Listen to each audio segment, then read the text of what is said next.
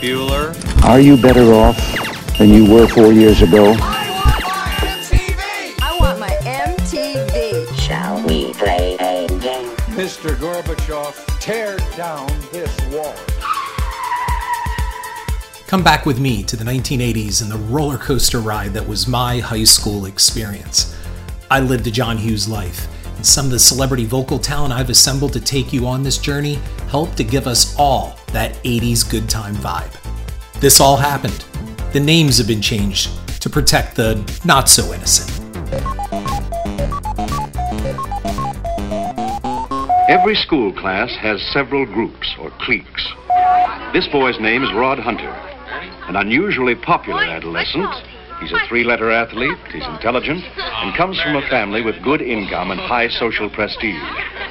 Rod is the leader of the clique, which dominates the social life of the school. Here's Ben, a boy whose background could be described as lower class.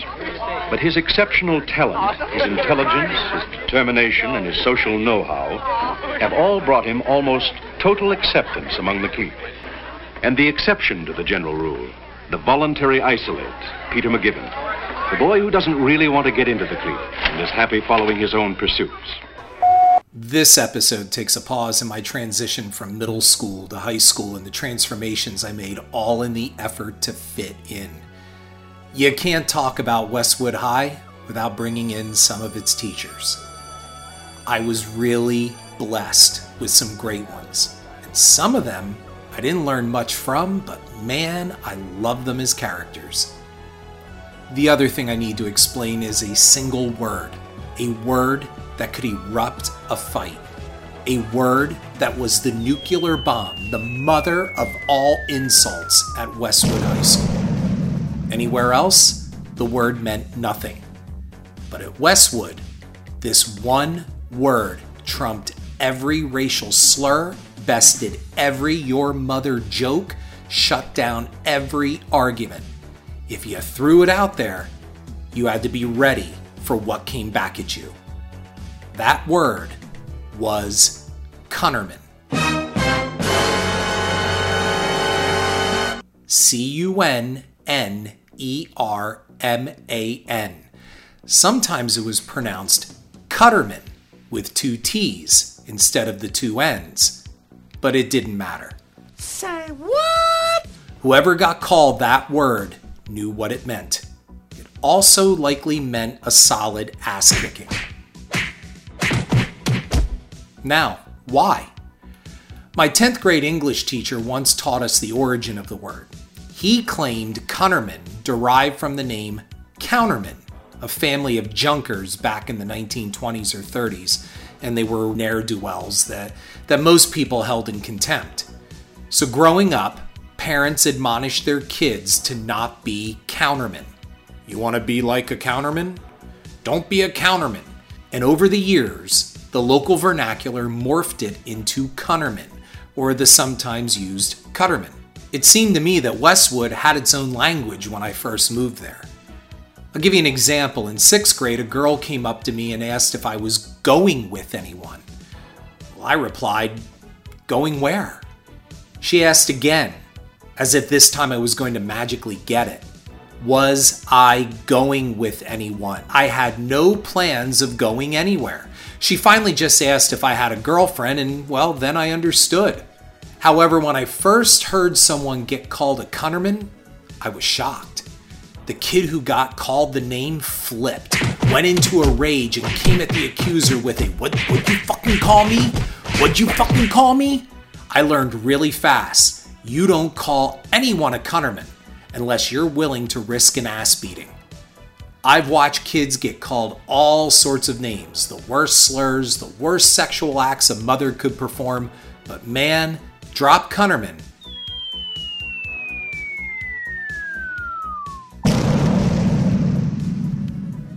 My ninth grade history teacher, Mr. Powell, had a neon orange bumper sticker on his wooden lectern that read, I break for Cunnerman. Read the bumper sticker. I break for Cunnerman. He loved what the word did to people, and he was more than happy to let kids know that they should not aspire to be Cunnerman. You'll hear more about Mr. Powell later. back to the chalet. Well, the purpose of a party is to have fun together. And a successful party needs planning and skill. Let me tell you about the chalet. Once we started driving, it was the place for the in crowd. It was invite only, and I, of course, was not on the invite list. Whether it's a special carnival designed for gay entertainment, or a game party in a home, a birthday party, a holiday party, they all take planning, and they should all be fun. This didn't become a thing until the end of 10th grade and the arrival of a girl named Kirsten, or Kiri for short. Up to that point, you partied at homes or fields, but there was no cool place to party. That only happened in the movies, until it happened at Westwood.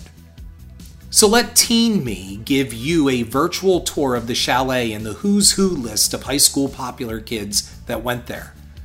Popularity is the currency of high school. It buys a lot of things, but it also gets you laid. Let's watch these teenagers in action. You think nothing ever happened around the school except what they do? We'll be hearing about that party for weeks. Oh, you have to admit, hardly anything does happen except the things they run. Mm, I'll be glad to get out of this school where one bunch runs everything. Kirsten's father gave her a vacation ski chalet in the Westwood Mountains as a place for her and her friends to hang out for her junior and senior year. It quickly became an 80s speakeasy. Not just anyone could get in. It was invite only and might as well have had a secret password or knock. Only the best of the best got invited.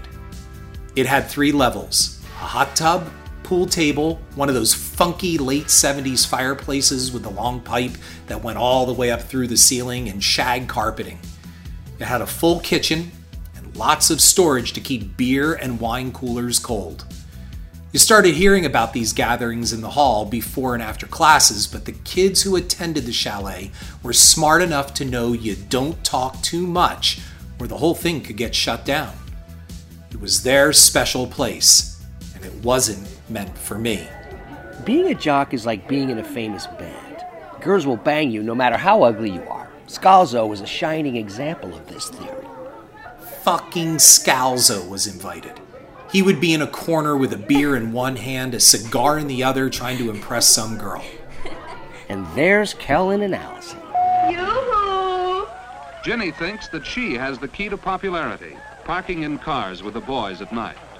When Jerry brags about taking Ginny out, he learns that she dates all the boys. Allison's nickname was Rooster because any cock'll do. And they said when she screamed during sex, she crowed. Mick and Steve were best friends and played football since elementary with Craig, who suffered the consequences of passing out early at parties.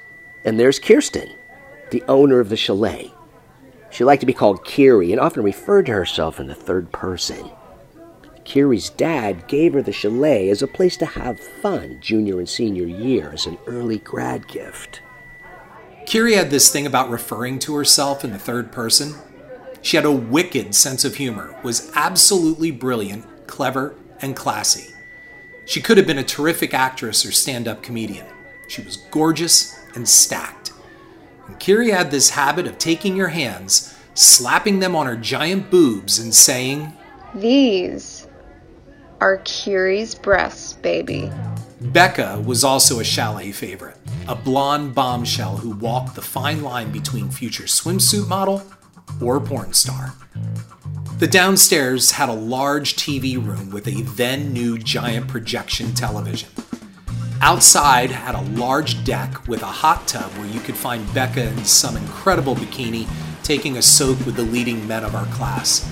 And I'll admit right here, seeing what those guys look like basically undressed, I would have killed to have their bodies.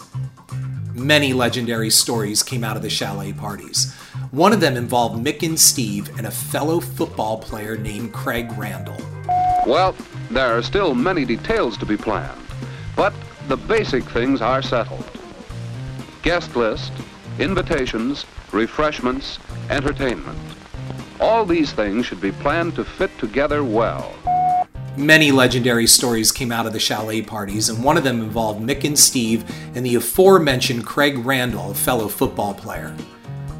Craig had the bad luck of being the son of our school's head custodian, Ted Randall. One night after a chalet party, Mick, Steve, and Scalzo drove a naked and passed out Craig home at 4 in the morning.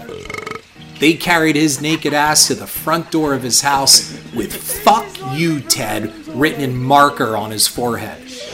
Craig was infamous for always passing out at parties and then being abused by his fellow teammates. He came to school the following Mondays covered in faded marker vandalism to his face and body. It was basically a walk of shame. Their son was duct taped naked to a chair on their front porch. Ted? Ted, who is it? Is it Craig?